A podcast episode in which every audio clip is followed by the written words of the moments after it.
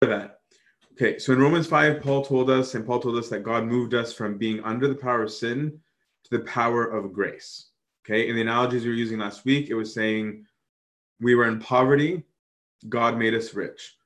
And it was not because of our own doing, right? It was specifically because God God did something. But he didn't tell us how that change happened in us. Right? He said that Christ did something that affected the moving from left to right, but he didn't say so how did I become a partaker of that? Right? Like not right. He left it off as this thing happening in the distance for us, but he didn't get into the how for me, right? And he'll do that after first answering the question of why can't we be messed up to show how good God is. Um, and he's going to talk about how the cross and resurrection are how we got out of debt um, when we die and rise with him. So, we're about to get into Paul announcing the implications. Okay, he's going to get into okay, if this is true, if this happened, if Christ did do these things, what happened to us?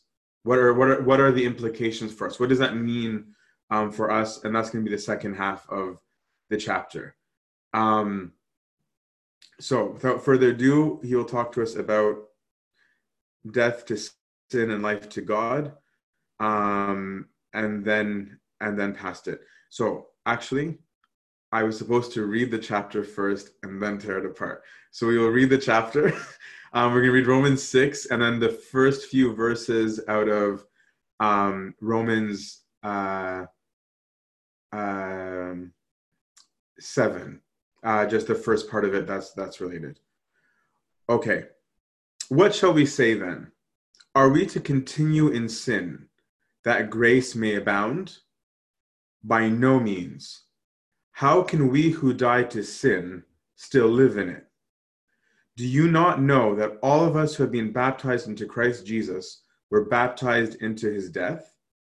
We were buried, therefore, with him by baptism into death, so that as Christ was raised from the dead by the glory of the Father, we too might walk in newness of life. For if we have been united with him in a death like his, we shall certainly be united with him in a resurrection like his. We know that our former man, was crucified with him, so that the sinful body might be destroyed, and we might no longer be enslaved to sin. For he who has died is freed from sin.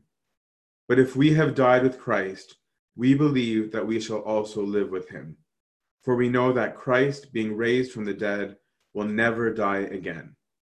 Death no longer has dominion over him. The death he died, he died to sin, once for all but the life he lives, he lives to God. So you also must consider yourselves dead to sin and alive to God in Christ Jesus. Let not sin therefore reign in your mortal bodies to make you obey their passions. Do not yield your members to sin as instruments of wickedness, but yield yourselves to God as men who have been brought from death to life and your members to God as instruments of righteousness. For sin will have no dominion over you, since you are not under law, but under grace. What then? Are we to sin because we are not under law, but under grace? By no means. Do you not know that if you yield yourselves to anyone as obedient slaves, you are slaves of the one whom you obey, either of sin, which leads to death, or of obedience, which leads to righteousness. But thanks be to God that you who were once slaves of sin have become obedient from the heart to the standard of teaching to which you were committed, and having been set free from sin, have become slaves of righteousness. I'm speaking in human terms because of your natural limitations. For just as you once yielded your members to impurity and to greater and greater iniquity, so now yield your members to righteousness for sanctification. For when you were slaves of sin, you were free in regard to righteousness. But then what return did you get from the things of which you are now ashamed? The end of those things is death. But now that you have been set free from sin and have become slaves of God, the return you get is sanctification and its end, eternal life. For the wages of sin is death, but the free gift of God is eternal life in Christ Jesus our Lord. Do you not know, brethren, for I'm speaking to those who know the law, that the law is binding on a person only during his life? Thus, a married woman is bound by law to her husband as long as he lives. But if her husband dies, she is discharged from the law concerning the husband. Accordingly, she will be called an adulteress if she lives with another man while her husband is alive.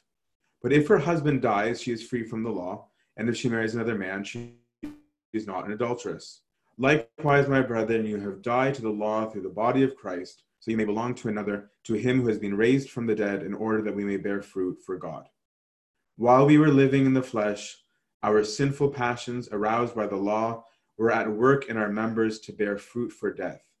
But now we are discharged from the law, dead to that which held us captive, so that we serve not under the old written code, but in the new life of the Spirit. The grace of God the Father be with you all. Amen. Now we can get into it. Okay. So the first part is Paul St. Paul is dealing with this question that we said already of okay.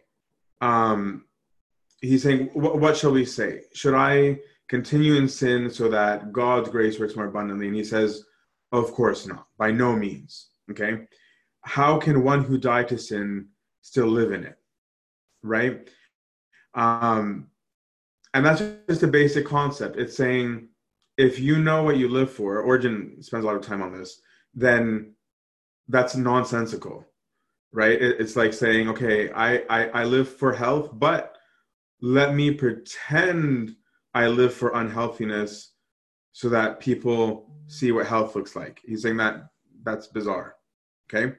Do you not know that all of us who've been baptized into Christ Jesus were baptized into his death? We were buried therefore with him by baptism into death, so that as Christ was raised from the dead by the glory of the Father, we too might walk in the new, new, newness of life. Okay.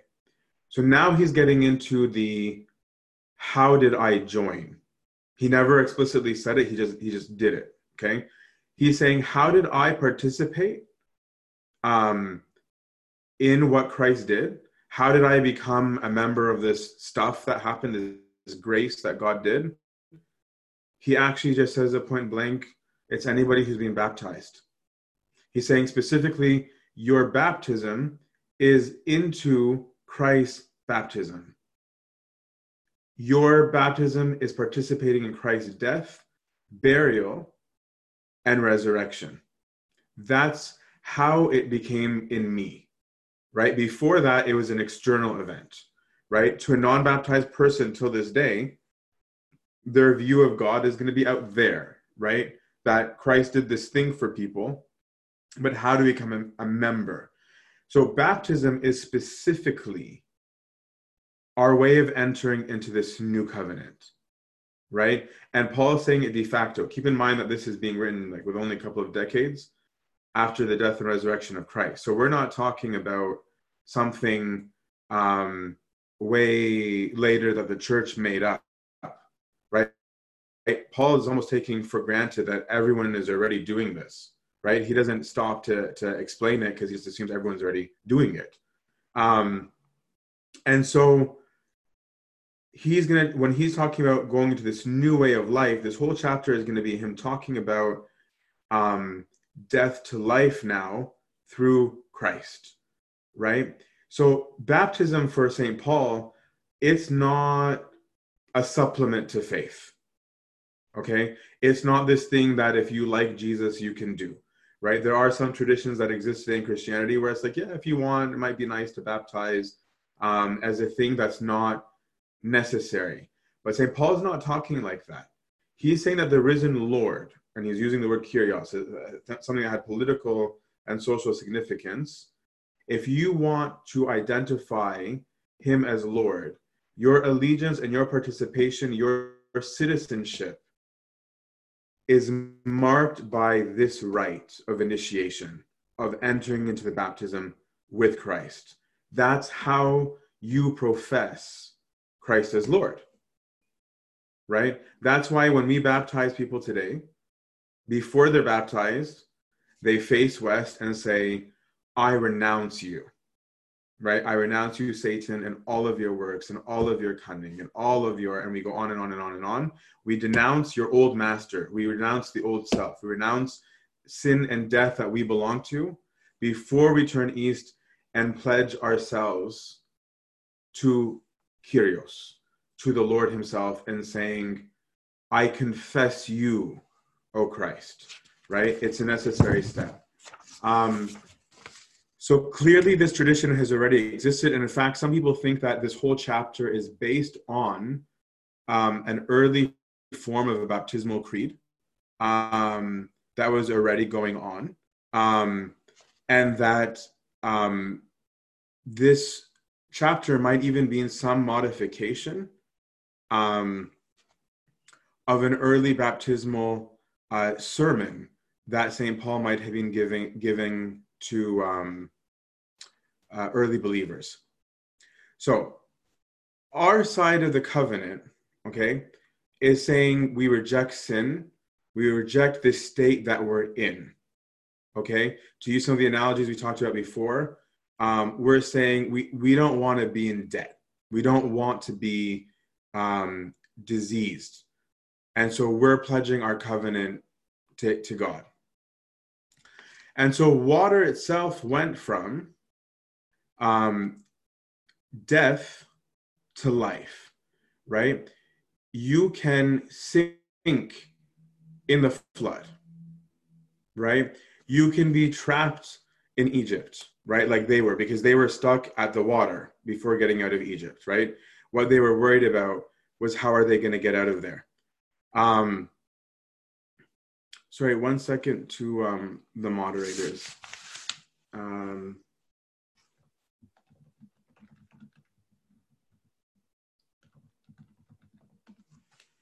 sorry.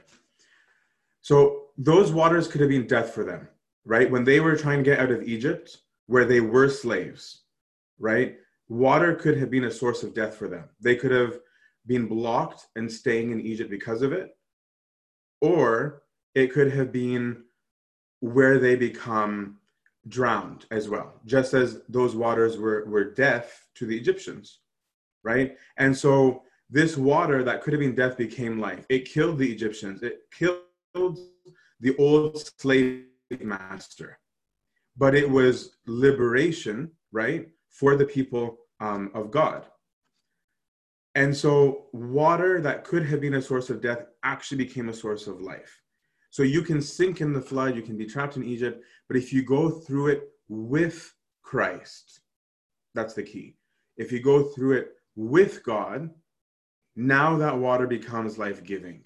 And that's why our baptism only means something because of Christ. That's why it wasn't a standalone ritual. It only means something because of Christ Himself. Um, and if you're going to die, actually, this was a cool uh, um, meditation from Origen. What do you do when someone dies? You bury them, right? That's the natural thing that you're going to do. So Origen says if you're going to die to sin, then you have to be buried with Christ. That's your baptism, right? And if we have not died to sin, because this is alive for us in real life, then you can't be buried with Christ because you don't bury someone who's still alive, right? He takes the analogy even further, right? Um, and if you're not, if you didn't die and you don't get buried, then you don't rise. And so Origen's trying to say this is so real to you today because we're going to get to part of this is still future for us, right? The fullness of the resurrection is still future for us, right? So he's saying you can't not go through these steps if you want to participate in the covenant. So, in another way, let me just kind of not dumb it down, but make it more ba- a little bit more basic. He's saying, okay, you made an agreement with someone while you weren't in a state where you were kind of worthy of that agreement. Okay, so for example, you're making an agreement with a bank to give you a loan and you have no income, you have horrible credit, and you're not you're you're not even employed. And for some reason, the bank is saying, "I'll give you a loan," Okay. That's because the bank is really nice. It's not because you earned or you were deserving of this loan. And so you're saying, I'm going to accept this money that the bank is giving. Um, and the bank is saying, but this agreement only works if you're not doing the things that made you in debt in the first place. Okay? So there's a commitment here that that you are not to squander this money. Okay? It's a contract, it's a covenant. So the question he's asking now is your state versus the gift givers is pathetic. Okay? And he's he's reconstructing what everyone's saying. He's saying, so you're pathetic. I'm not saying that he's calling us pathetic. He's saying in this analogy, right? We all sucked. That was Romans 1 and 2, right? And so this deal shows how amazingly generous the bank is, right?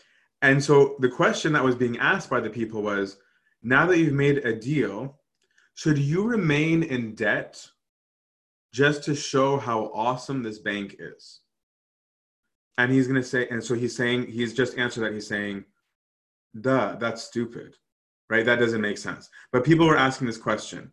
But then he's going to ask in a little bit, people then took it further and said, okay, I get it. I'm not allowed to just be dumb with my money as a living, as a lifestyle, um, in order to prove God is good. But, but can I? Right? Is it okay for me to live the old man um, or not? So he continues, verse 5 For if we have been united with him in a death like his, we shall certainly be united with him um, in a resurrection like his. So he's saying it's deeper than we just said. Okay, it's not just an agreement, right? So right so far he's been just dealing with an analogy. He's saying that this is not just you were in debt and someone gave you money, right? He's saying if that's what you think it is, you're not really you're not getting it. Okay, he's saying actually something happened to you we actually existentially, internally, something in us has now changed. This is where the disease analogy is better. He's saying this was not a matter of someone paying for your health care. He's saying you were sick, and what Christ did made you not sick. Something happened.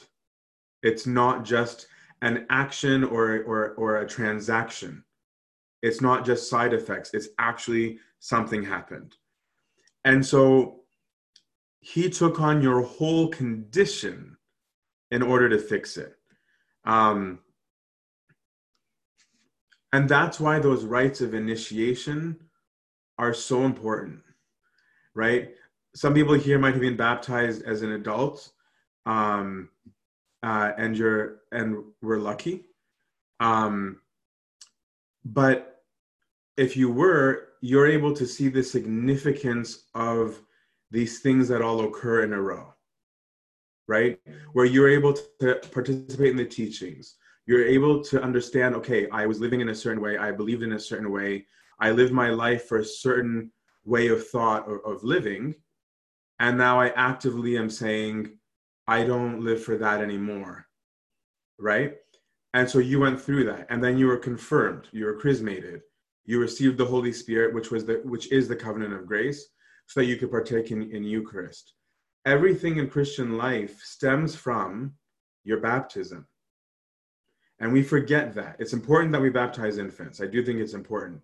But I do think that maybe we haven't done a good enough job of linking our whole lives to our baptism of understanding that these things that we talk about so casually and have youth meetings about and online talks about and all this stuff about, all of these are specifically a product of your baptism. Without baptism, you don't get this pass. You don't you you don't get any of it. Right? Everything stems from there. Verse 6 We know that our former man was crucified with him so that the sinful body might be destroyed and we might no longer be enslaved to sin. For he who has died is freed from sin. But if we have died with Christ, we believe that we shall also live with him. For we know that Christ, being raised from the dead, will never die again. Death no longer has dominion over him. The death he died, he died to sin, once for all. But the life he lives, he lives to God. So you also must consider yourselves dead to sin and alive to God in Christ Jesus. Some people um, get bored that we recite the creed in our prayers, right? In the liturgy, in the Agpeya, and different um, services of the church. But I'm I'm hoping that what you're seeing right now is that what St. Paul is trying to do is show us how to live the creed and how to pray the creed, because this is the creed that he's dealing with, right? So he starts off with death, the death of the Lord. So he's saying, okay, Christ died for our sins in accordance with scriptures. Okay? He's saying to us, we died to sin when we were baptized into his death. He says Christ was buried. And in this chapter, he's saying, So are you. We have been buried. He's saying Christ was raised on the third day in accordance with the scriptures. Okay? And he's saying that even as Christ was raised from the dead, we too are walking in the newness of life. We're resurrected right now, and again alive to God in Christ Jesus now. And that in the future we will be united with him in a resurrection like his. So he's talking about a resurrection of now and resurrection of later. Um, and he even says, who appeared after his resurrection to, to Cephas, he says this elsewhere in, in Corinthians actually. And he's saying, just like Christ presented himself after resurrection, you too, in verse 13, present yourselves to God as those who have been brought from death to, to life. He's trying to say we have to live. Now, as we said last time, salvation for Paul is something that's still in progress. Okay? And so he's talking to us now about how we can participate in the death and resurrection. And there's a now aspect and a later aspect. Because some people are like, okay, well, if Christ died, then how can we still die? Because we think that the resurrection means we don't die that. And St. Paul's saying, no, that's not what's happening. He's saying, right now, we have an internal resurrection that we have victory over sin. The dead old man, he's dead no more. He is now alive in Christ. That's the now, that's the now part. The later part is um, the victory um, over death and bodily um, res- resurrection. That that's the part that's going to happen in the future. Okay. Um, this is so patristic. I'm not going to take you one by one through the fathers, but the fathers are all in agreement. Um, I had a quote from Saint Cyril, but I'm not gonna I'm not gonna read it. He's saying you need to have a new life right now and I'm going to get into the more practical in a second. I'm sorry that this, so like the beginning requires some explanation, and then we'll get into the how do I live this part. But the new body and eternal life are later. And so that's important for two reasons. A lot of Christians deal with spiritual life as later, right? We talk about if you if you say to somebody, um, if someone asks you why are you doing these deeds? Why are you acting like a christian? etc almost every person i've met that's a christian has said so i can go to heaven right? Or because i want to be with god in heaven as though the new covenant as though the new being only begins at that point. And Paul is saying the opposite. He's saying that's not when it happens. It's already happened. It started already internally in you. And so your part of the covenant begins here. This is the resurrection of the of the new man, but it is also your death and burial, where you are continually dying to the old man. Otherwise, how are you going to rise? So do you follow and trust him? do you live like he did nothing? right? Is that what we're doing? Are we living like he did absolutely nothing? If so, then we're not only unfaithful, but we're unworthy of the vocation. We're unworthy of the calling, right? Because it's like it's like you know what it's like if, if basically if you waste your life here, okay, it's like saying my parents are working seven jobs between the two of them to make enough money to get me tutors to get into the program that I want and I'm going to skip the lessons that they paid for or sleep through them. You lose out now and you lose out later. If you're faithful, you study now and you graduate later. Okay? That's in plain English what St. Paul is trying to say. And so, what are you liberated from in this analogy? Because he's saying, oh, this is liberation. Well, the education has liberated you from ignorance your income has liberated you from poverty. But if you live in sin now, then you didn't live the life in Christ, right? Then you didn't die and you didn't get buried um, with Christ. And so, how do you expect to rise? That's that's a big deal like it, it, i hope it puts into perspective how important what we do here is because i think we all like to talk about the lovey-dovey god is so good he loves me he's nice etc and he does. He is nice. He does love you. Okay? But i do have to do something right? And the do something is what christ said um, what st paul said sorry in chapter one and he keeps repeating of saying faithfulness for faithfulness. It's saying that God's faithfulness to me demands a faithfulness back, right? That's that's what he's saying here. Um, so now he's going to talk about sin as having mastery over you, a part that I think we can all relate to. Verse 12 Let not sin, therefore, reign in your mortal bodies to make you obey their passions. Don't yield your members to sin as instruments of wickedness. Um, just so you know, instruments here can also be translated as weapon. Okay? Um, just so you get the analogy that he's doing.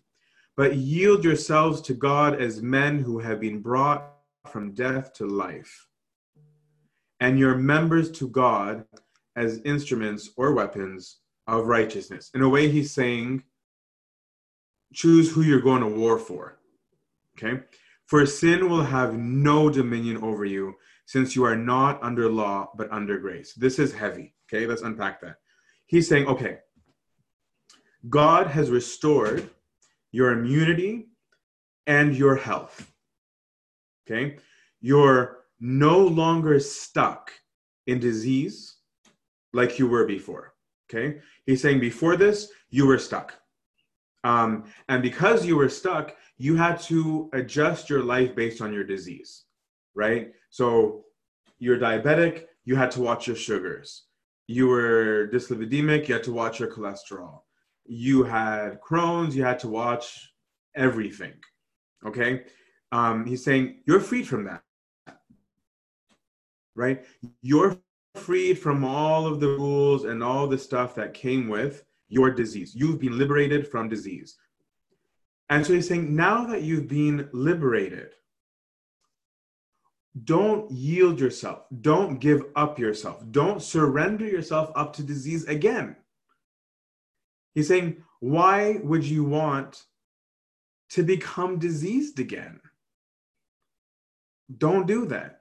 Because now when you do it, you're doing it by your own choice. He's like, so like like in plain English, part of me is just saying, don't be stupid, right? Don't be an idiot. Why would you do that, right? You just got out of jail. What is wrong with you, right? Why are you going right back to your prison? Um, but instead, give yourself up to God who liberated you from disease and death and has made you something good again. Disease can't own you anymore. You are not under law, you're under grace. So the shift from the law to grace, I try to think of analogies to try and make this all make sense. Um, the former pharmacist comes out of me a lot.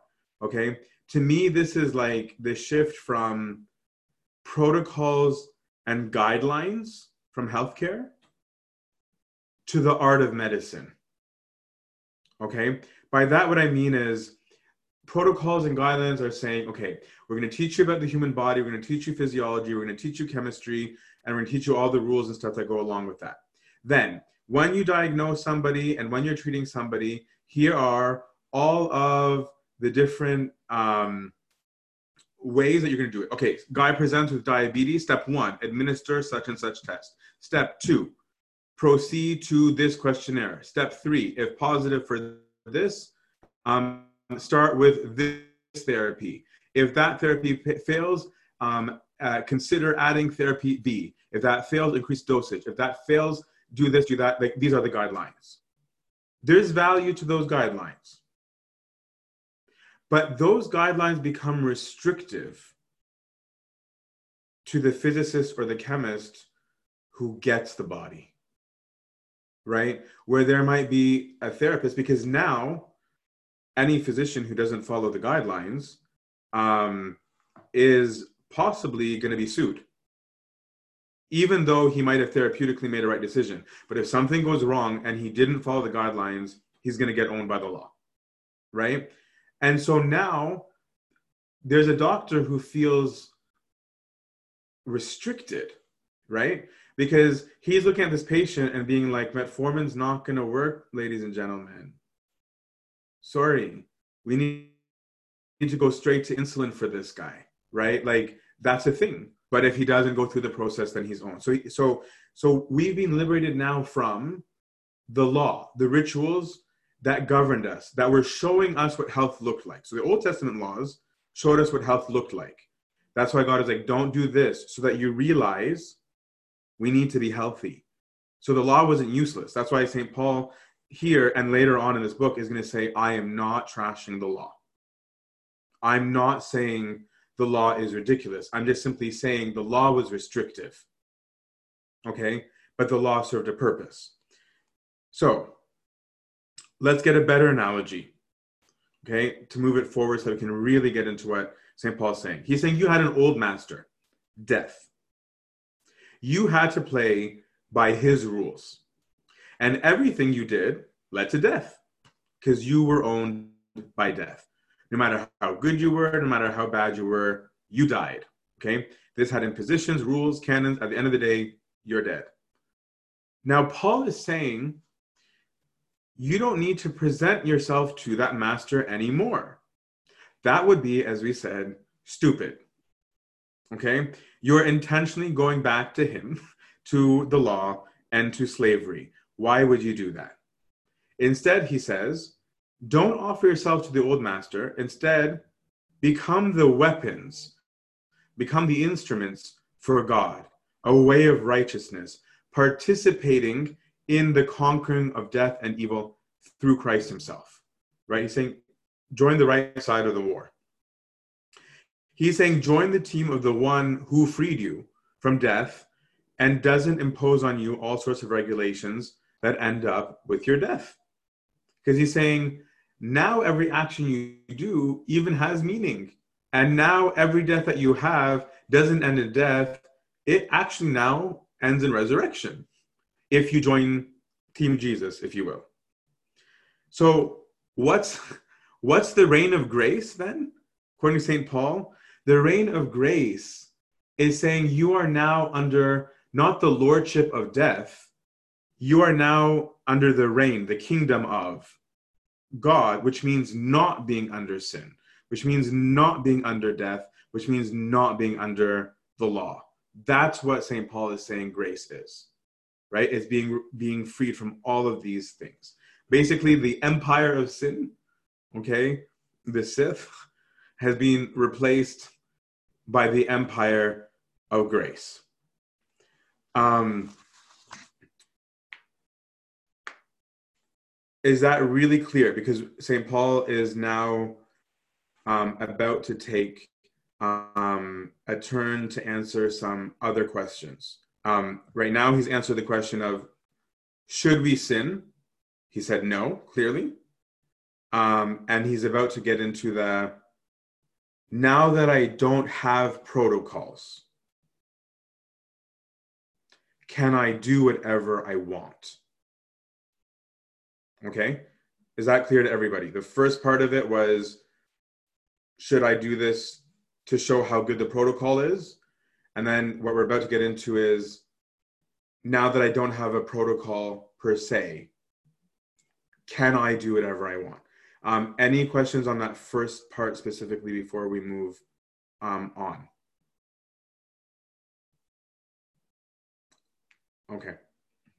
Um, now he's going to talk about being slaves of sin or of righteousness. Verse 15. What then? Are we to sin or can we sin because we are not under law, but under grace? And he says, absolutely not. Okay. So people were asking this for two reasons. Okay. Some people were asking this because genuinely they wanted to know, can I? Others were asking it rhetorically to say, dude, now all chaos is going to break loose because everyone's going to think they're an artist and everyone's going to think they have the art of medicine. And then now healthcare is going to go down the, the drain because you've said there's no law, right? So the question is coming from two perspectives. He continues Do you not know that if you yield yourselves to anyone as obedient slaves, you are slaves of the one whom you obey, either of sin which leads to death or of obedience which leads to righteousness? Thanks be to God that you who were once slaves of sin have become obedient from the heart to the standard of teaching to which you are committed, and having been set free from sin, have become slaves of righteousness. This is why Romans is a hard book. So, what he's saying is what you do, okay, your actions, your choices, your decisions, everything that you do, I do, whatever that is, that's an indication of who you serve. Okay, think about it, right? Ask yourself, actually ask yourself, why do you do the things you do? Just take a moment and pause and think about it. Why do you go to school? Why do you brush your teeth? Why do you message your friends? Why do you wear the clothes you wear? Why did you choose the clothes that you put on? Trivial and big, ask that question. It will be an indication of why you do the things that you do. It might be happiness, it might be to some religion, it might be ambition, it might be career, it might be ego, it might be just I love fashion, it could be a whole bunch of things. But there's a thing that motivates us. And the decisions that we make are indications of what it is that we serve. What you care about is going to determine your actions.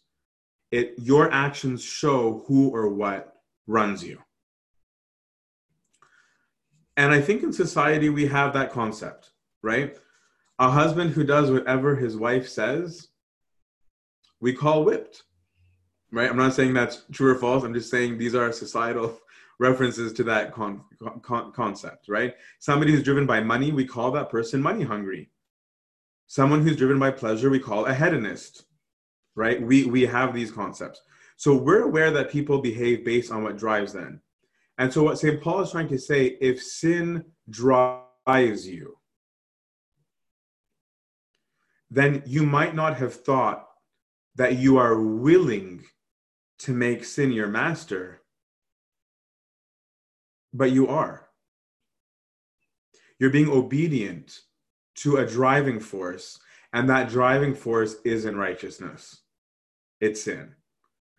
And that means actually that you're an idolater of some sort when you do that, all of us, even if that idol is yourself right? And so St. Paul, like St. Paul packs hardcore stuff in in in in, in really like fast things um, that you almost don't realize what what drove by you um, when he's done it. Um, now, before we continue, a note has to be said right now about Paul's use of the word slave. Okay, um, because some people like today in the 21st century when you say i'm a slave of jesus um, that sounds horrible right? Then it's just like why, why are you a slave? Right? Whereas slave in in the first century doesn't mean what it does today. Slave in the first century okay um, had its own kind of dignity to it. It wasn't like it wasn't um, the way we, we think of slavery in, in in america right? Like that led to the civil rights movement. It was a position where a person his meaning or her meaning only came from the master. But they could be teachers they could be accountants like they could have a trade right? They could they could be skilled they could be educated. So it wasn't a derogatory term the way that it is today right? Now in those days because this analogy is going to come up again in chapter 7 that we're covering today three classes of people had no meaning sorry they had no meaning they had no identity to society unless they were rooted in a man. Women, sorry, ladies, children, and slaves. So, St. Paul, when he's talking about being a slave to God or being a slave to sin, is taking it beyond how you think of slavery. He's saying, In whom do you find your meaning? In whom do you derive your identity? Because you, these three kinds of people had no identity unless rooted in a particular male. That's what Paul is talking about here when he talks about slavery. Okay. Um, so for Paul, slavery is a matter of identity, it's not a matter of servitude only. Okay. It's a matter of who you are. So he's now saying, find your meaning in God. Get your identity from God be God's slave. When you understand slave properly, this text is, is less offensive. In fact, it's very deep. So let's rephrase what he's saying so far. He's saying, You were a slave to an old master. Your life sucked. In that life, you had a hundred million rules that didn't actually save you from being a slave. Not just that, it ended up with you just dying miserably and being hopeless. The reason you were a slave is because you messed up royally.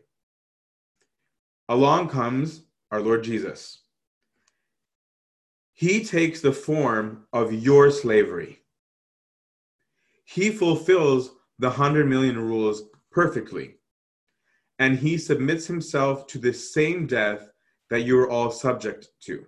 Because to be freed from a master, someone had to liberate you and pay your cost. So he's saying he submitted himself to that. Because of what he did, you were freed from that master, you were freed from that debt, and you're liberated from the consequences from the and, and permanent effect on you. Okay? You're brought into this new era, to this new master where there's not a hundred million rules and where death doesn't own you. Now he's saying, so should you do the things that were forbidden by the rules before now that you're not bound by them? And he's saying, No, of course not. That's what got you into this whole mess to begin with. Right? It was that you didn't understand health that made you diseased, that made death reign over you. It was that you were doing ridiculous things that necessitated writing out the law. And so we've removed the law, not because the law was stupid and not so that you, can have a free for all, but saying return to the art of medicine, but you have to live according to health still, because health is real. That's what he's what he's saying. So now we're asking, um, okay, I shouldn't, but can I? and he's saying, Come on, guys. Okay, where do you find your meaning? Don't do things that kill you, right? That's his response to that. And that's why he takes a moment here because there's always a tough crowd in every single generation. And he says, I'm speaking in human terms because of your natural limitations. This is St. Paul saying, okay, guys, I know the analogy isn't perfect. Okay. Um, And that's a really important thing to pay attention to because sometimes we take everything, even from the Bible, as standard when the author himself has said, I'm just giving an example here. Okay, I'm, I'm just I'm trying to illustrate a concept for you, is what St. Paul um, is is saying. Four, just as you once yielded your members to impurity and to greater and greater iniquity. So just like you gave yourself up to, to being anti-health and got more and more extravagant in, in your pursuit of that, he's saying now, instead of, of giving so much energy to wrong, give it to righteousness for sanctification. When you were slaves of sin, this is so philosophical but so important.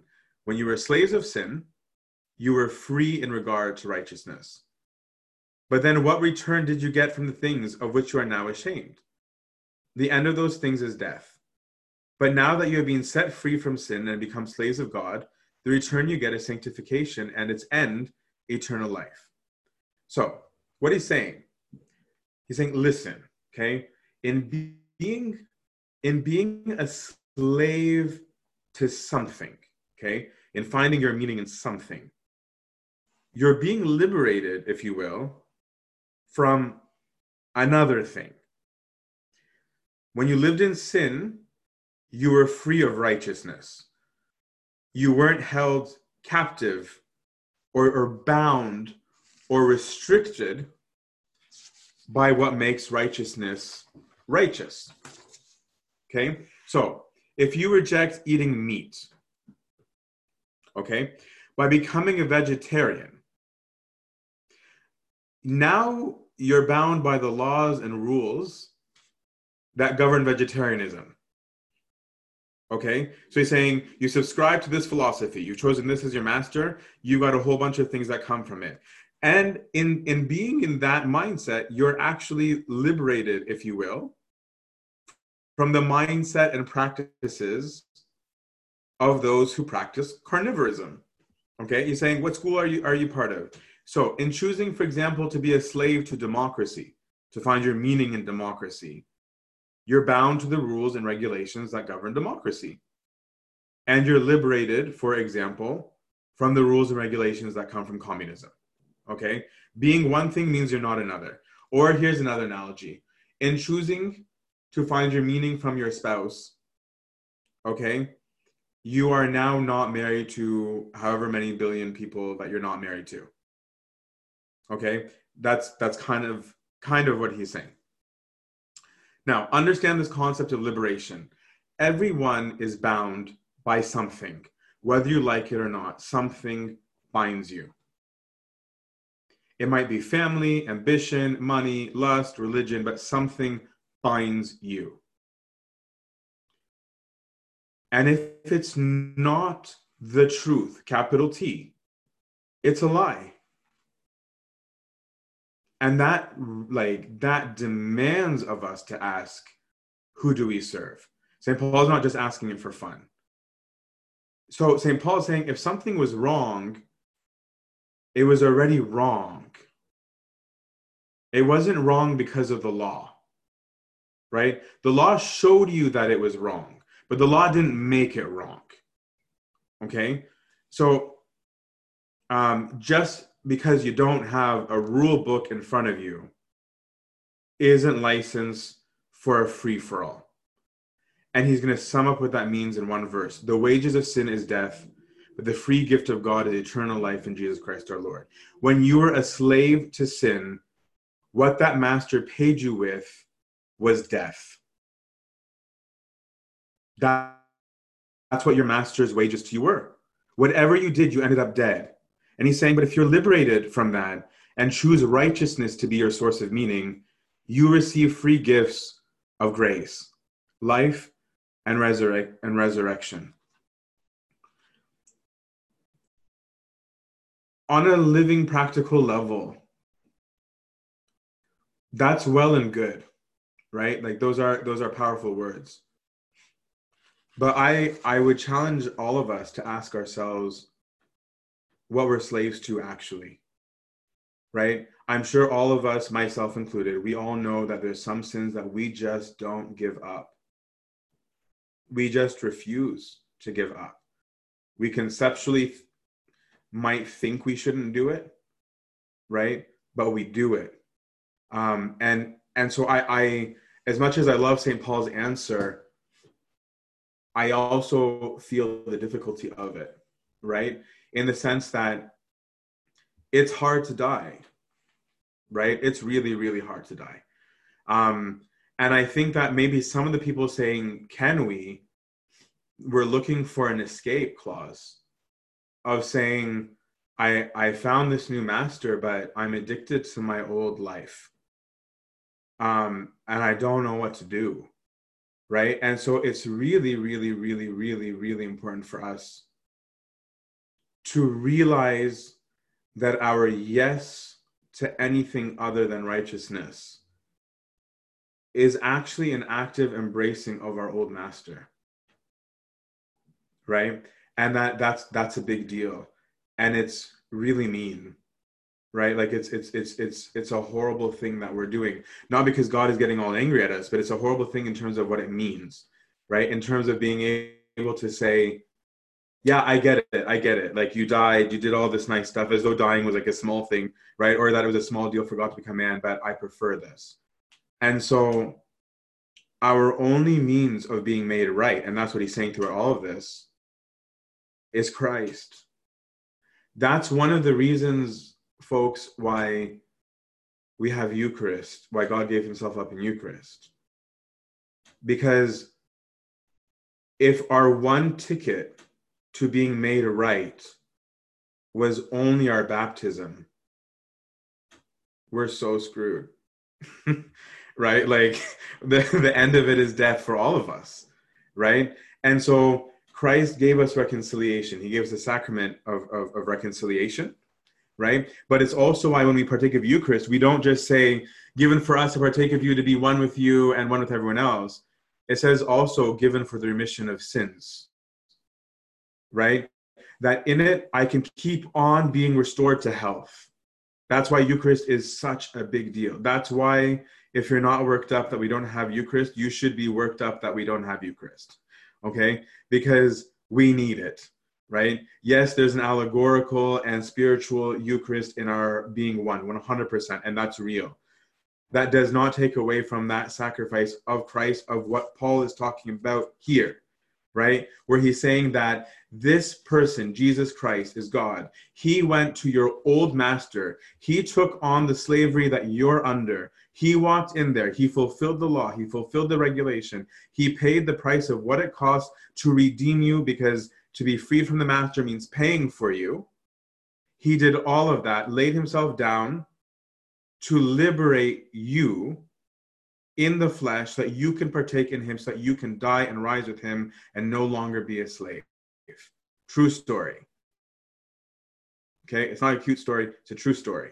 And so this is heavy, right? This is this is this is heavy stuff that Paul um, is is saying. Um, one last thing he's saying is a consequence. Okay, so he's talked about your change. He talked about, about what to do and not to do. He talked about how you're liberated. He talked about how you received it. And there's one more thing he's going to say as an effect um, in chapter 7. So he's saying, Don't you know, brethren? I'm speaking to those who know the law. He's saying now to the Jews. He's like, okay, Jews, in case you don't get it. So the first part of the questions he's asking were maybe more relevant to the Gentiles because they didn't have the law before so they were allowed to be hedonists they were allowed to do whatever they were doing right? Um, so they might have been a little bit more into the can i do what i used to do? in terms of weird practices. The jews had it in a different way because the jews were like okay but we had the law of god so maybe we're different. So he's saying okay now i'm speaking to those who know the law. He's saying to those of you in the christian church who are former jews that the law is binding on a person only during his life so a married woman is bound by law to her husband as long as he lives. But if her husband dies, she's discharged from the law. And I'm not going to reread the whole thing. And he says that while the husband's alive, she's bound to the husband. And if she sleeps with someone else or marries someone else, she's considered an adulteress. But if the dude dies and she now is married to another guy, no one's going to call her an adulteress anymore because that law died with the guy, right? Um, and so he's saying, that's what I'm saying to you. You died to the law through the body of Christ.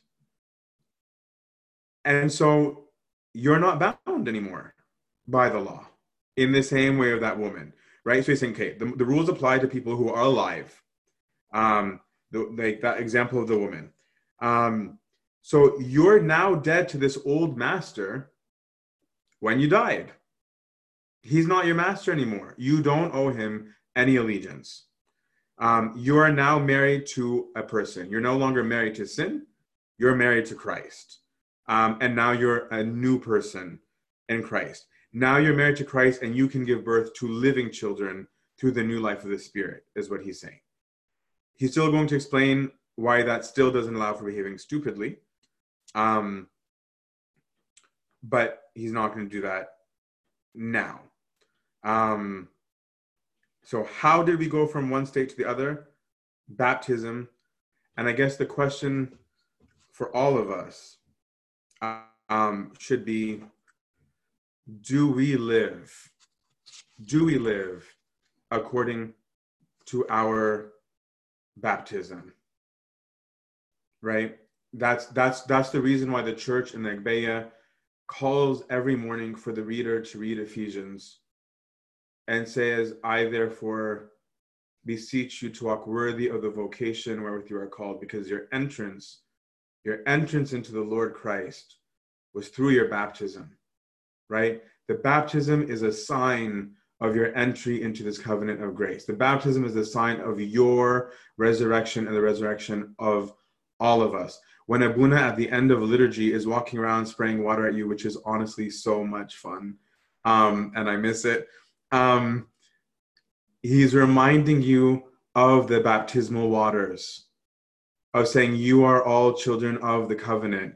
You entered the covenant by the waters of, of the baptism, and you're, and you're sprayed with it, right? I was at an Eritrean Orthodox baptism um, recently, and the Eritreans, um, at the end of the baptismal service, during the end of service hymn, the priest actually sprays the people with the water of the baptismal font. I had never seen that before, um, which had to me very deep signification. I, I wondered, I don't know, I, I don't, really don't know if that is where we got the sprinkling of the water at the end of liturgy or not.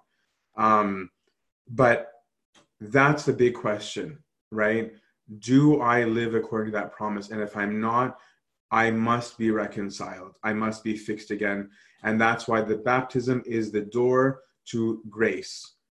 And our access to grace is our access to Christ, which he manifests through sacramentally, right? That's how we access him. All of this is, is a really, really big deal. Um, Paul will move on um, next time to talk about what is the old man and what is the new in more detail. Um, glory to God forever. Amen. I'm sorry. I know I ramble. I wasn't as long as I usually am today. Um, are there any uh, questions, comments, meditations, um, insights um, that you guys want to bring to it um, related to this um, or not?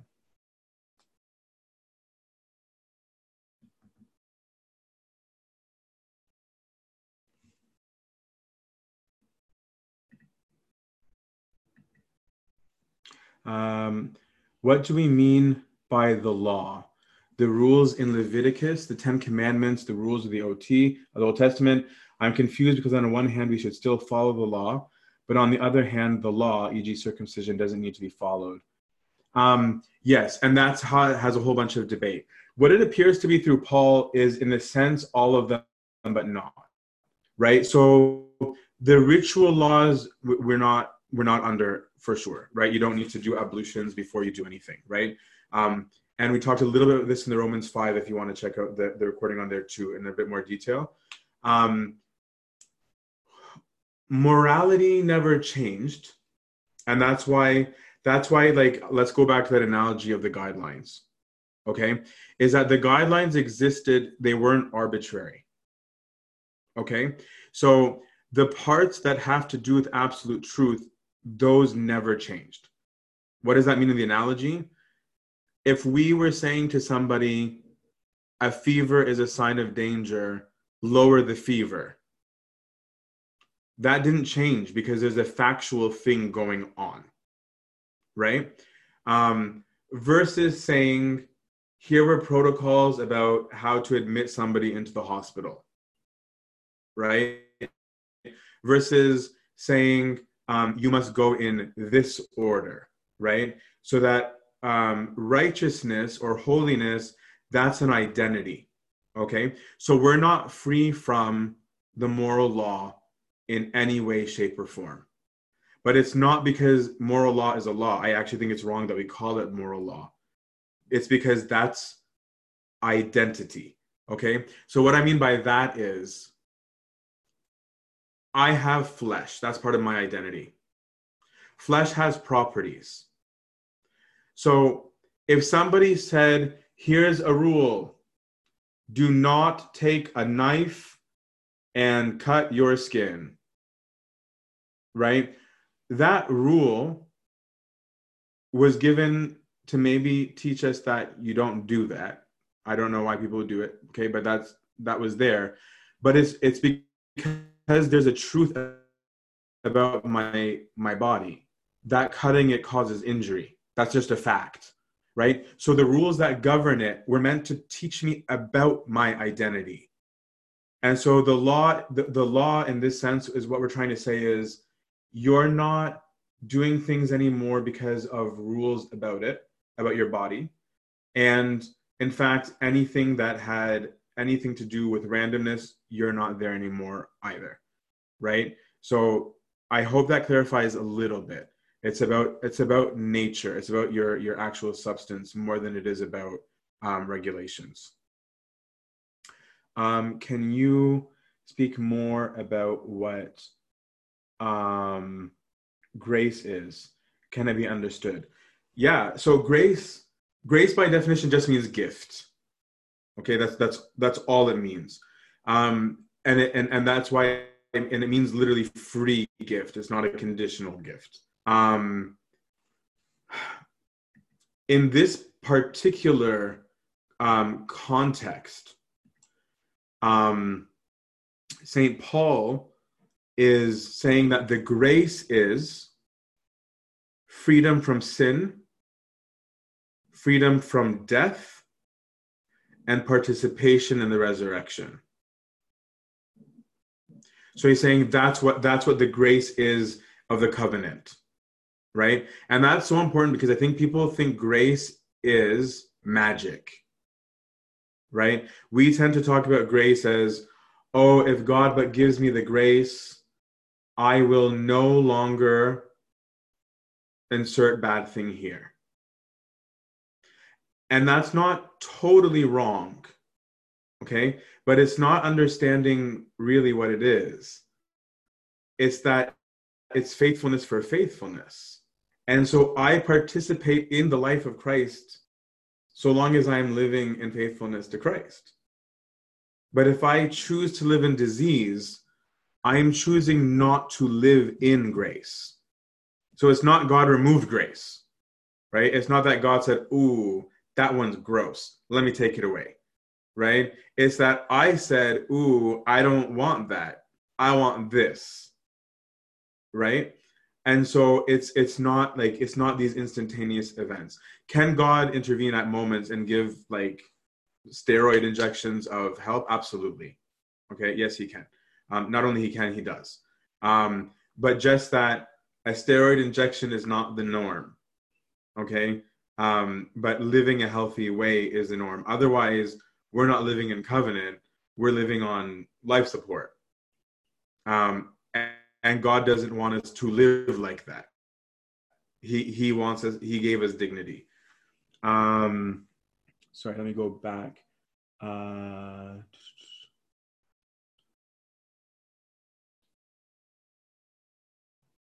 Okay, can you go over one more time how we can reconcile the idea of being a slave here with us being children of God? So, slave here, like we said, is in the specific meaning um, of first century Mediterranean culture, which is saying derive your identity, is what Paul is saying. Find your your your personhood in God, and that's a fact. you are not a person outside of God. I'm sorry, you're not. Right? Whether you believe in him or not, you're not a person if there isn't a God. Because your meaning, your whole existence only actually has meaning because someone made it. Right? So Paul is not saying be a slave as in tie your hands up. He's saying um, you guys all know what slaves are to his his own people. You know that it means you have no identity. It means your identity is in your master. He's saying find your identity in Christ. And that's actually why Christ says to us, I don't call you slaves. Some translations, because of the sensitivity around the word servants, um, in some translations, it depends on how you translate the Greek, um, say servants, but Christ saying, I don't call you slaves. I call you friends, right? So we also need to differentiate how God views us um, uh, from, from how we view ourselves. Um, why do we have to be reminded of baptism? Um, I think it's because we forget, right? There's no um, there's no commandment from God saying have these memories of your baptism. Although in a way there is, because He says that we must do Eucharist, and He says that every time you do, it's a commemoration of His death and resurrection, which is our baptism and His. Um, uh, someone's question. Uh, Nancy, half of your question got lost. So if you can resend it, Nancy it would be great. Sorry to put you on blast. I won't say which one was yours. Um, if sin has no reign over us, hi Nicholas, I still owe you a message. I'm sorry. Um, why is it still such a struggle? We believe that we are actually buried and raised with Christ at baptism. So I wonder why the old life is still so easy to fall back into bro that's like that's all of our that's our struggle like really um in the sense that um i hear you right i think that the issue is um we've been addicts for so long right? And so we we get so accustomed to it right? It's like how we are when we go back to work after a vacation right? It's like um, after you've been fit for a while, then you get back into the habit of no exercise, eat whatever you want, and all of that. It's so hard to go back into it um, because the whole of our being um, has been devoted to disease, whether we realize it or or not. Um, and that's why those who are athletes for Christ, right? Like those who um, really subject the body, we see the beauty of grace from that. And those are the ones that find it difficult to go back to sin. It's the opposite for them, right? Where, like, I've talked to, like, I've asked, I've asked Abuna Lazarus this question actually. Um, Abuna Lazarus, the the hermit that you guys have probably seen on CYC and all of that. I asked him recently, do you ever think about your old life? right? Like, do you ever think about what is what it was like for you when you were the atheist philosophy professor, um, who your friends were, the kind of stuff that you did? And he he didn't have to pause and think. He was like, "Oh Lord, no." He goes, "I I as much as I can don't think about it." Um, and he goes, and I think it's a grace that I don't. He goes, because I think I'd hate the old me. Um, and he was like and also because um he goes i don't even want to remember it right like where he doesn't even have the like the desire for it not because he's afraid necessarily what's going to do to him but of saying why would i want to recall my life in slavery right so it was really cool to see that that's doable right like that that a human being that we that we can touch and see and who's very normal um and sometimes um, is very sarcastic, um, can um, can reach that. Because I think that it's like I think I think it's because I'm not healthy, so I don't know how to talk about it. But I think it's like those who are so healthy, they've got this six pack, they're crazy runners, they can do shot put. The idea of eating junk food actually eventually becomes repulsive to them. Right? So i think i think that's the key. I'm not there yet so i can't can't help with that one. Um, uh, I always wonder does St. Paul's words apply to sins of the addictive nature? How can I reconcile wanting to be a slave to righteousness, but struggling with ridding oneself of the slavery of sin? And, uh, sorry, uh, ridding oneself of the slavery of sin and uncleanness. It goes back to what we were just talking about. But I think that's why St. Paul is trying to paint the picture for us so clearly, right? When we're when we're pursing through a first century letter um, written in Greek, it's so much harder for us when we're reading this to get what he's saying, right? But I think if you were a first century Jew or Gentile, former Jew or Gentile reading this, that's what he's saying. He's saying, if you want to, if you want some help getting out of it, realize the situation you're in, right? So I would say, like, this is why we need to actively, when we're praying that Agpeya prayer every day, and if we don't, to at least stop every morning, reflect, and say, Who am I a slave to today? Right? Um, and even in your moments of repentance, right? Even those moments where we catch ourselves sinning, and I do, and I like I'm the first to admit it. Um, those of you from SMSM, like I remember, like I told you guys that one time where I, I this was me as a priest just three months ago, like absolutely decided I'm sinning, period. Right? I had it in my head. Father Joe gave an amazing sermon practically directed at me. And I'm like, thanks, beautiful. Thank you, Jesus. I know what you're trying to do here. I hear you. I'm going to sin. Right? We went over to wonderful woman's house from the church. Um, she's having this mystical experience where the saints are present, right? And I'm I'm feeling and I'm just like, cool, thanks. I'm still gonna sin finished liturgy, felt a little bit of grace, woke up in the morning like, nah, I'm doing it. Um, we're like that. But in our repentance, right? In our repentance, we need to step back, right? We need to step back and say, Lord, move to the move to the wedding analogy he gives. Today, I wanted my old husband. Like today, I was choosing to be married to death. That was my decision today, right? Um, and I'm I'm sorry that I was unfaithful. And actually, that analogy captures St. Paul even better because he's saying his faithfulness demands our faithfulness back. Where we'll look at him and say, It's beautiful how faithful you are to me in spite of my unfaithfulness to you right? If we keep that as our analogy, spiritual life will become romantic. Okay?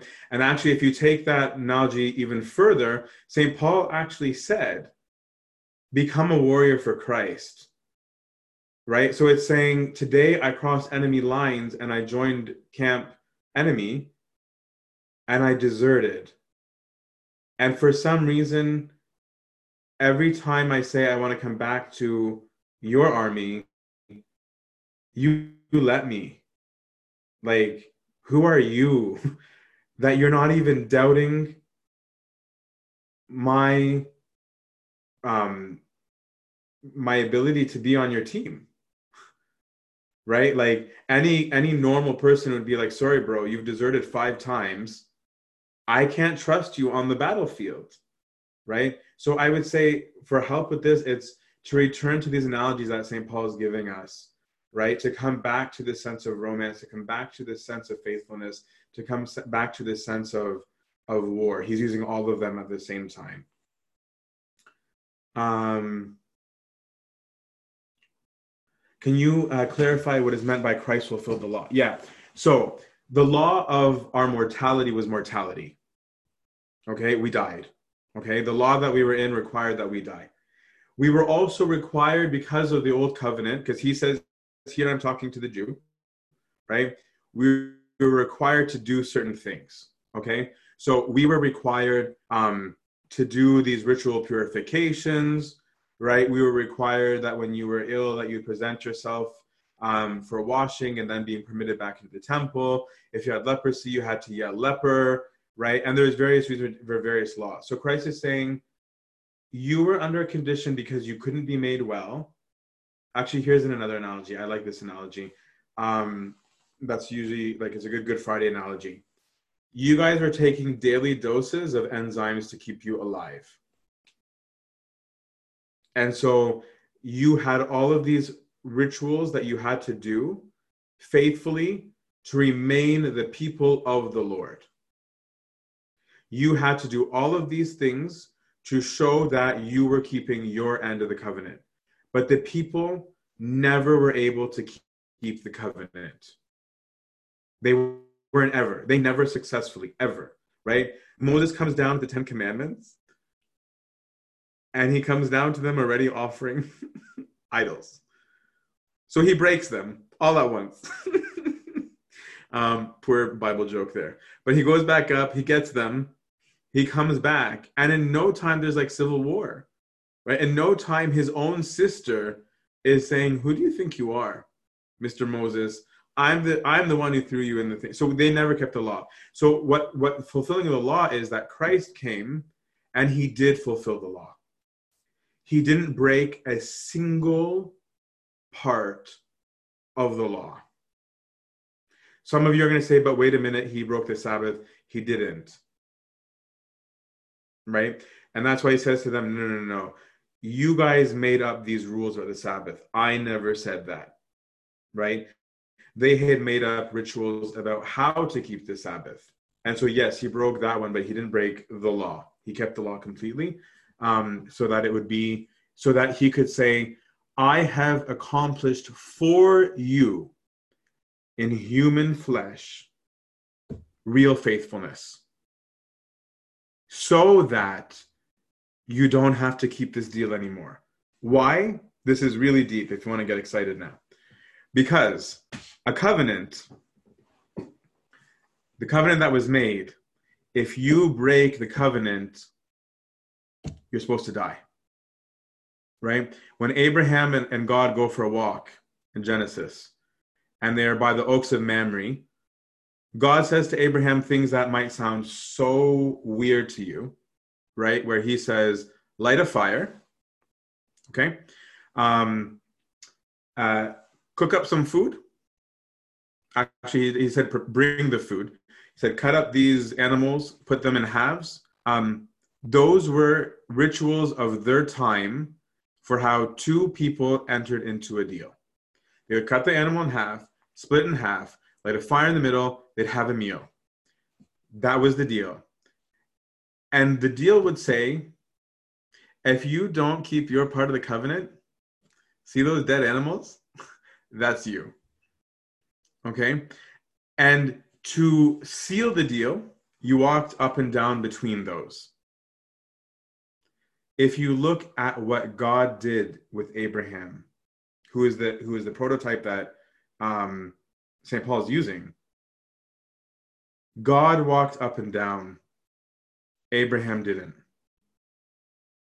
God knew that man wasn't going to keep his end of the deal. And so he even humbled himself to not make man humiliate himself. Right?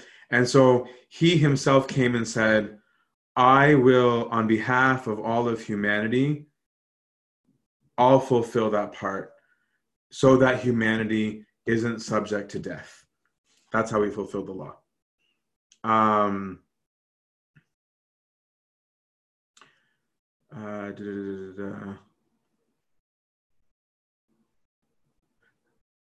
uh, why do we need to have communion more than once, unlike baptism? Why isn't one time communion sufficient enough? Because that's our only access to life, or I should say, our, our main access to life, which is why Christ said to. He said, I'm doing this, you need to repeat it. Um, he said, Every time you eat of my body and drink my blood, you do this. Okay? And to show you the parallel, in the Old Testament, the, the first Passover, which is what Christ is, he's, he's our new Passover, he ordered them He said, "In every year you will make a memorial to me. You will write it on your lintels. You will write it on your doors, and you will do this, and you will tell your children." This is the day in which the Lord did this, this, and this, and this, and this. So, why did he want us to do it all the time? A, so that we could part- continually be renewed. B, because he knew we were going to mess up so that we could still be forgiven. And C, it's because if you don't have Eucharist, you lose your identity.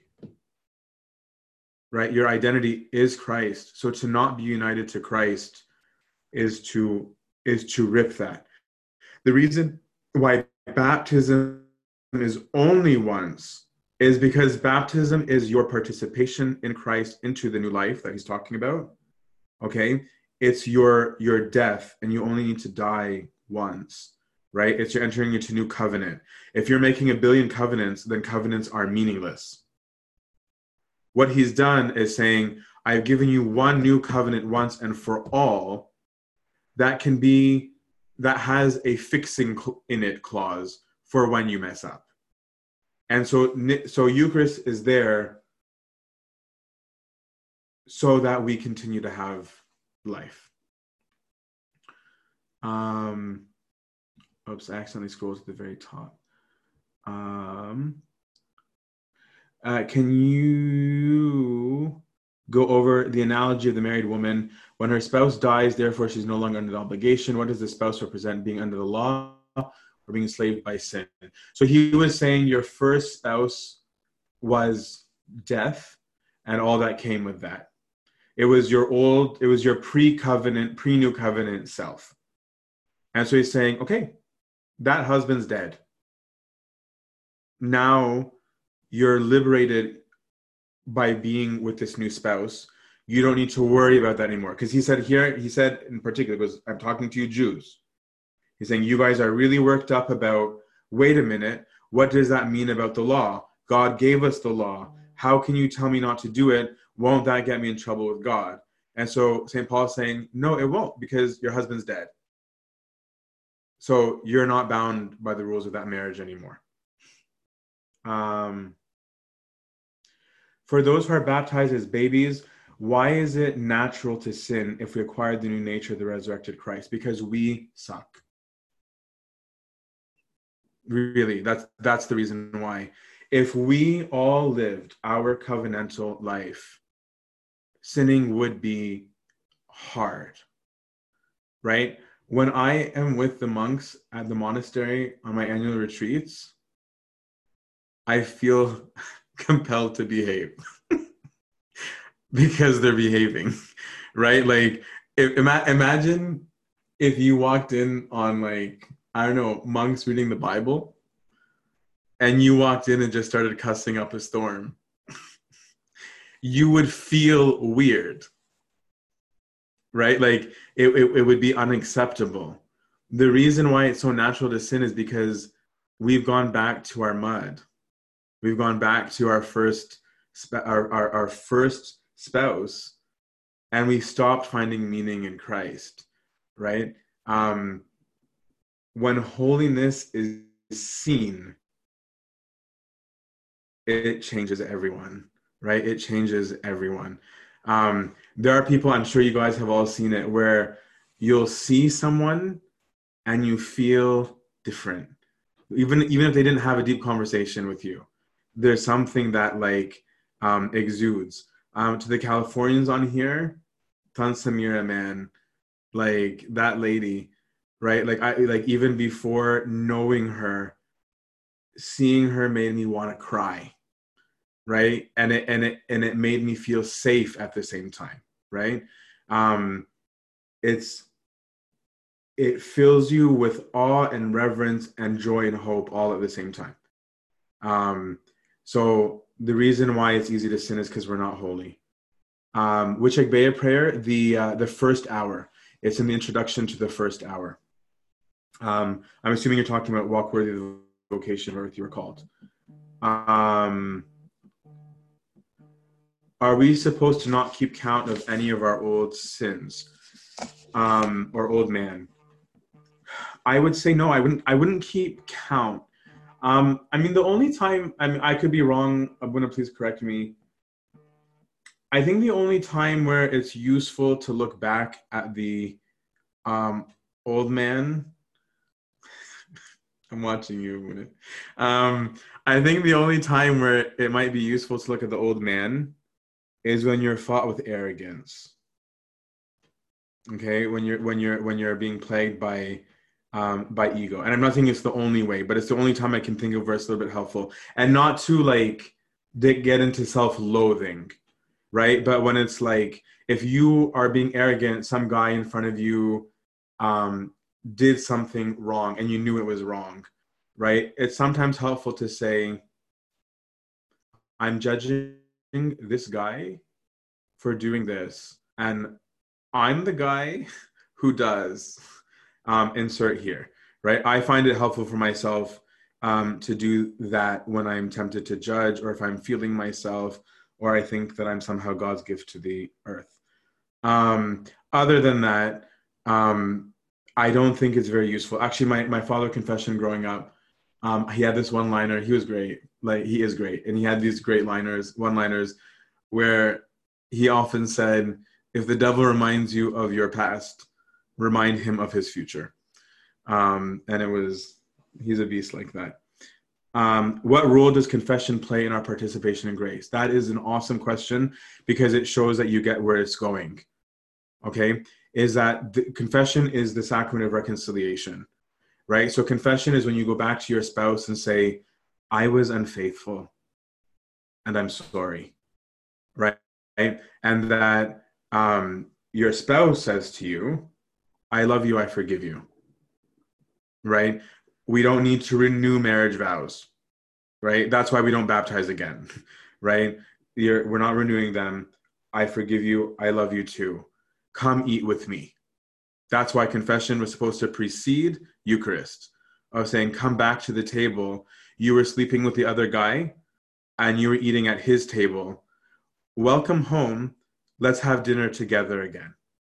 Right? There's something so visceral about the sharing of a meal.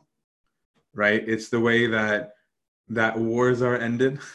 It's the way that families are are reconciled. Um, and that's why every sacrament points at Eucharist. Every single one of them. Are there any sins God won't forgive? None. None. Period. Okay. There's no however's, there's no like, but in the case, nothing. There is no sin that God does not forgive.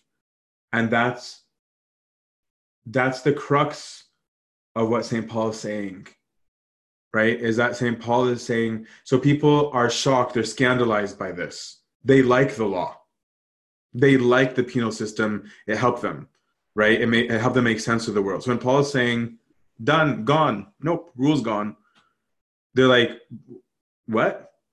Like, then what, what do we, what, what do we do? Right? That was the natural reaction. And that's God's faithfulness. And that's why St. Paul is saying, Do you want to have the right response to this faithful lover who forgives you no matter what? Be faithful back. Right? That's what he's saying. Be a good spouse. Don't abuse your husband's love. Don't say, just because my husband forgives me, just because my husband is nice, it's okay for me to trample over my marriage, for me to say that I don't care about your love. He's saying, if you want to do it right, um, get married married back. By the way, I know it's been like we. I, I hope you guys don't mind the questions. Anybody who wants to besounce, don't feel rude. Like if you leave, I'm not. I'm not. Uh, um, I'm egotistical, but I won't be wounded by this. Um, you talked about thinking about why we do things. Can you talk about what we're supposed to do when we're doing good things, but for the wrong reasons? Like if we're praying or fasting for your own pride or going to church because you have FOMO, that's so real, by the way. How do you fix that? Like, obviously, you shouldn't stop going to church, but it's almost a stumbling block. What What do we do? No problem. Like, it's it's like saying, I'm enjoying my marriage so much because it makes me feel good, right? And it's saying, okay, or I'm I'm not going to be unfaithful to my husband because I want to have a good time when I'm at home. Right? Or for insert positive reason here. Are those why we're married? No. Okay. Is it the perfect reason for doing good? No. Are you going to benefit more if you fixed it? Sure. But it doesn't mean you have a bad marriage. It means that you haven't reached a perfect marriage yet. Right? And so our struggle is to be working towards loving God for who he is. And that's a work in progress for all of us. Right? And and all of us as we're more and more exposed, I'm going to digress a little bit here because it's related. The more we enter into the light of Christ, okay, because he's light, the more exposed we become towards ourselves, right? Because we see ourselves more clearly. And at the beginning, that's uncomfortable, right? We were like, oh, whoa, I did not know I had this blemish. Or, wow, when I had this shirt on, I thought I was so skinny. I'm clearly not, right? I got on the scale and I'm like, oh, um, no, I haven't had it under control. We become exposed, okay? But the more we want truth, when we see how, first of all, God's response to our imperfection isn't mean, right? Then I start to be not only more comfortable, but I also start to say, Can you help me fix it? Which is what St. Paul was saying. He's saying, You're sick and you can't fix you. So this doctor can. And so as you start to get closer to God, right, then you'll be like, okay, you know what? I'm taking off all my clothes. Sorry for the analogy, but that's what it is. Right? I I I like I was I first I was in my fanilla, I was in my undershirt, I was this. No, I'm taking like Lord, show me. Show me, fix me, I'm yours. Because you'll you'll be feeling this ocean of love that comes out of him that becomes your source of dignity, not your own. And so you lose that sense of, of self. Okay. So what do you do when you're in this position of, of maybe not being perfect? It's okay. But the fact that you are aware that you're actually being a little bit unfaithful in your faithfulness is a sign that you're a healthy person. Right? It's a sign that you're sensitive to this disease right? Only people who have some degree of health can notice the disease. So good that you can see that, right? So the next part would be like, okay, I wanted to go to the gym for the sake of having a six pack. So when I go to the beach, everybody says how hot I am. And so I'm saying, okay, good that you notice that that's what you're doing. Redirect and say, I need to be healthy because health is good, period. It's intrinsically good right? So that's a work in, in, in progress. Um, regarding or forgetting your old man, wouldn't you want to know what triggers you fall into sin? Yes, um, I agree with that. Um, it, it's helpful for learning about yourself. Um, what I meant earlier about only being helpful for the one thing was I meant reliving it or condemning myself or um, revisiting my my my my list. Um, but absolutely, we should learn from the things that uh, that we that we've done. Um, what are your views on moderation? It is said that we can't be too extreme because then we'll go back into sin. But we also see that for six years, Saint Moses tried not to sleep in order to fight his lustful thoughts. Um, moderation in everything except truth. Okay, truth has no moderation. Truth is black and white. Okay, so I can't be moderate about my views about Eucharist. Okay, I can't be moderate about my um my views of Trinity.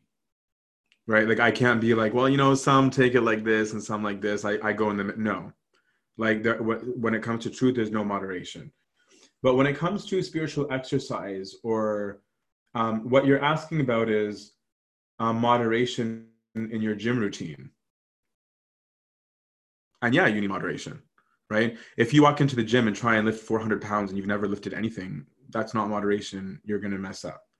And if you do too little, you're going to get no results. Um, and so that's why you need a moderator. Um, and that's the reason why we have spiritual guides um, is that you need a coach, you need a personal trainer. Um,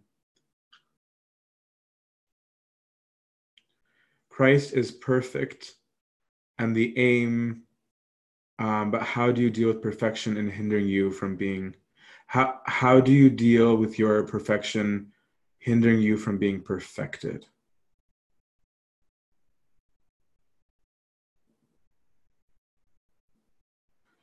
Um, if the person can clarify, um, oh, perfectionism, perfect, thank you. I was like, it's either imperfection or something else. Okay, that makes more sense. So, how does that perfectionism hinder you from being perfect? That's a great question. Um, that's what we call um, one of the right hand wars. Okay, so in spirituality, we talk about left hand wars and we talk about right hand wars. Left hand wars are sinning, lying, cheating, cussing, like those are left hand wars. Those are the sins of things I shouldn't do.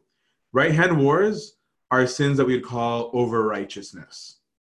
Okay, where I'm using something holy in a non-holy way okay? And those are way harder. So that's an awesome question. And i, I would say that the, the right way is is to always remember the goal.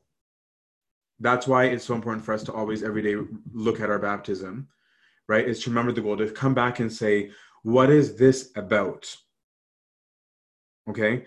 That always helps moderate me right? So for example um, let's say, oh my gosh, COVID is taking over. Everybody's freaking out. Everybody is going online for services. I'm going to do 12 million services because I have enough energy and I have a love for God and I have zeal for those people. I'm going to do this, I'm going to do this, I'm going to do this, I'm going to do this, I'm going to do this because I feel like I would be imperfectly applying my gifts if I didn't, right? If I come back and say, what is the point of a meeting? What is the point of speaking? What is the point of fellowship? This might sound like I'm being too philosophical. It's not. It's about coming back, like St. Paul's saying, and ask, why do I do what I do? That will help regulate me of saying, okay, um, but if I do all this stuff, when am I going to read? To even have content for that stuff? That's a trivial question. If or pray, I if if you do that, I don't. Um, it'll then take me to another question of if I'm doing all of this and the goal is Christ, as you said, am I with Christ? Or am I talking about him? Because if i'm not then i've lost the whole point not for myself but even for everybody else. And my and my car is going to run dry. So number one is remember the goal remember the aim. Find the objective question about the situation you're in. Part two spiritual guide. Because it's so hard for us to see ourselves right? Um like physicians are great at diagnosing other people. With themselves they're a lot less objective because they have so much knowledge right? That's why like like even even for me i run everything that i'm doing by my spiritual father right? I came back to him I'm like here are the things and not as a commander right? Like he gives me so much freedom. But to say i need another pair of eyes on this um, because maybe i'm running amiss right? Maybe um, maybe what i'm doing is leading disaster. Maybe what i'm doing is actually feeding my ego. Maybe my perfectionism is me being my own idol right?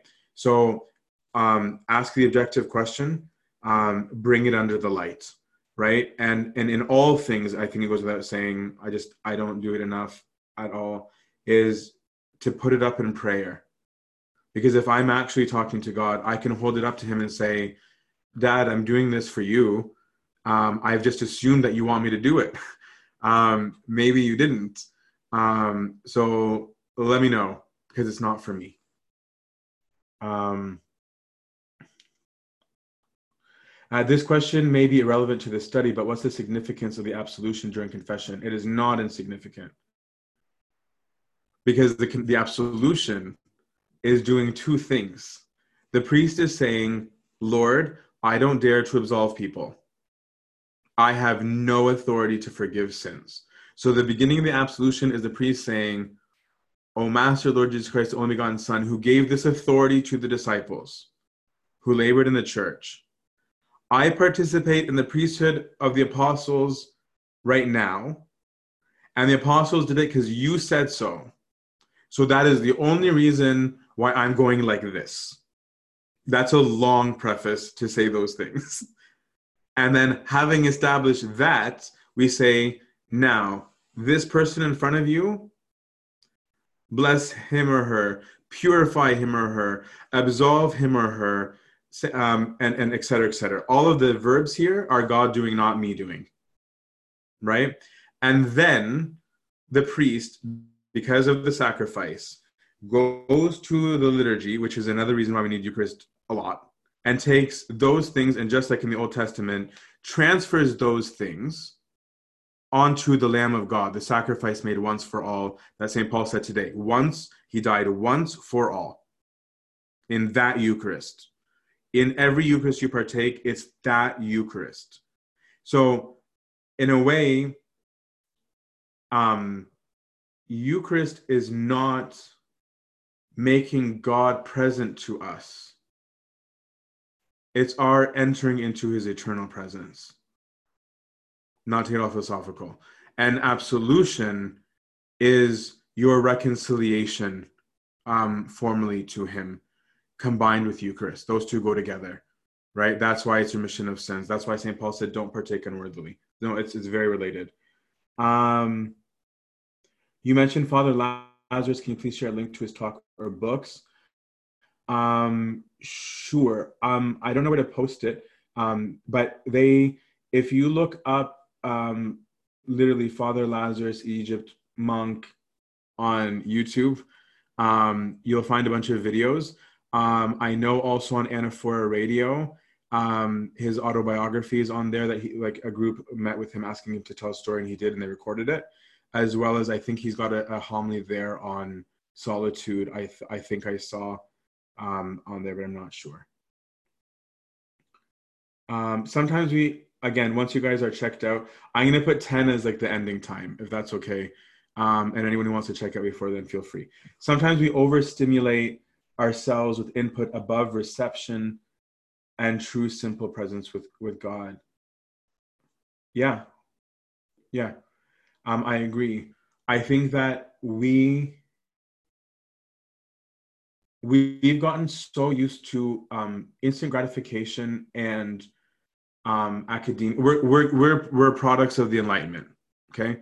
That's affected us more than we know, right? So we're all about rationality. We're all about finding a reason for things. We're all about having a logical reason to things. We're very big on that. And you're right. And so sometimes we're actually even trying to do that with God, or trying to make Him come into our presence trying to make him be our spouse. We're trying to make him be the things we say he is. When sometimes I wonder if he's just sitting there being like, "Yeah, I'm I'm right here." like you, you didn't need to dance and do these things to make me like you. I I kind I, I already do.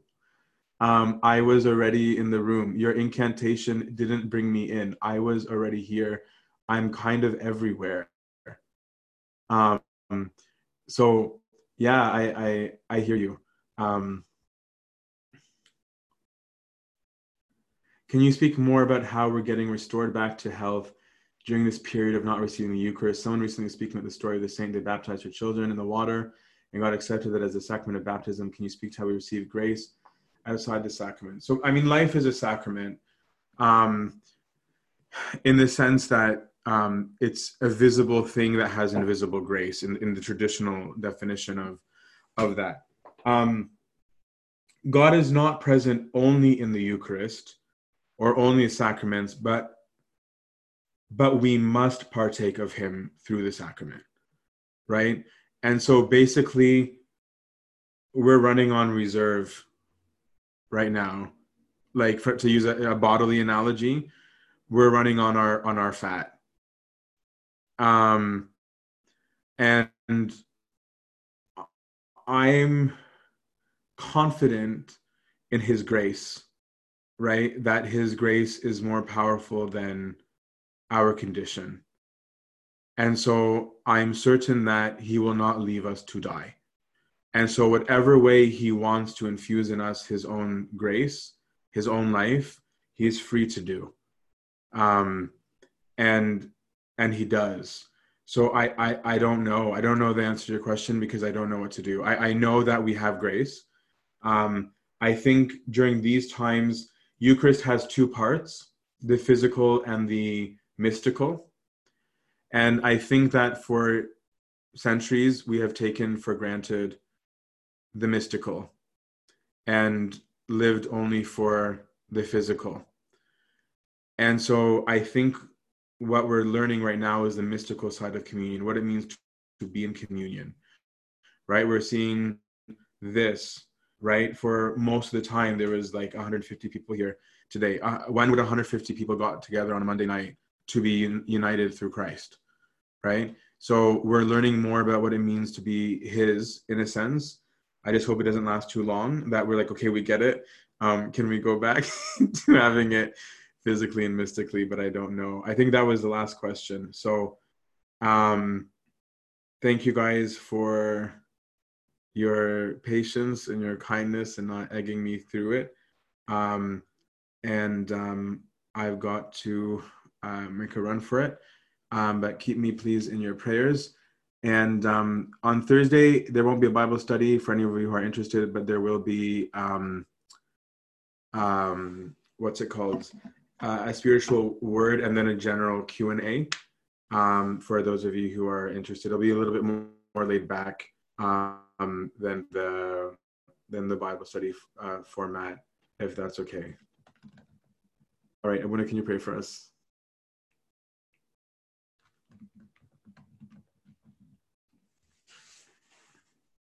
Abuna's gonna pray for us. I did it first.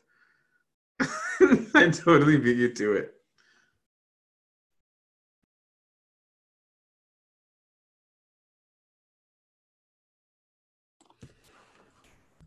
of the Father, the Son, and Holy Spirit, one God, amen. Our Lord, make us worthy to pray thankfully, our Father, who art in heaven. Hallowed be thy name, thy kingdom come, thy will be done, on earth as it is in heaven. Give us this day our daily bread. And forgive us our trespasses as we forgive those who trespass against us. And lead us not into temptation, but deliver us from evil. In Christ Jesus our Lord, for thine is the kingdom, the power, and the glory forever and ever. Amen. Bless us, Father.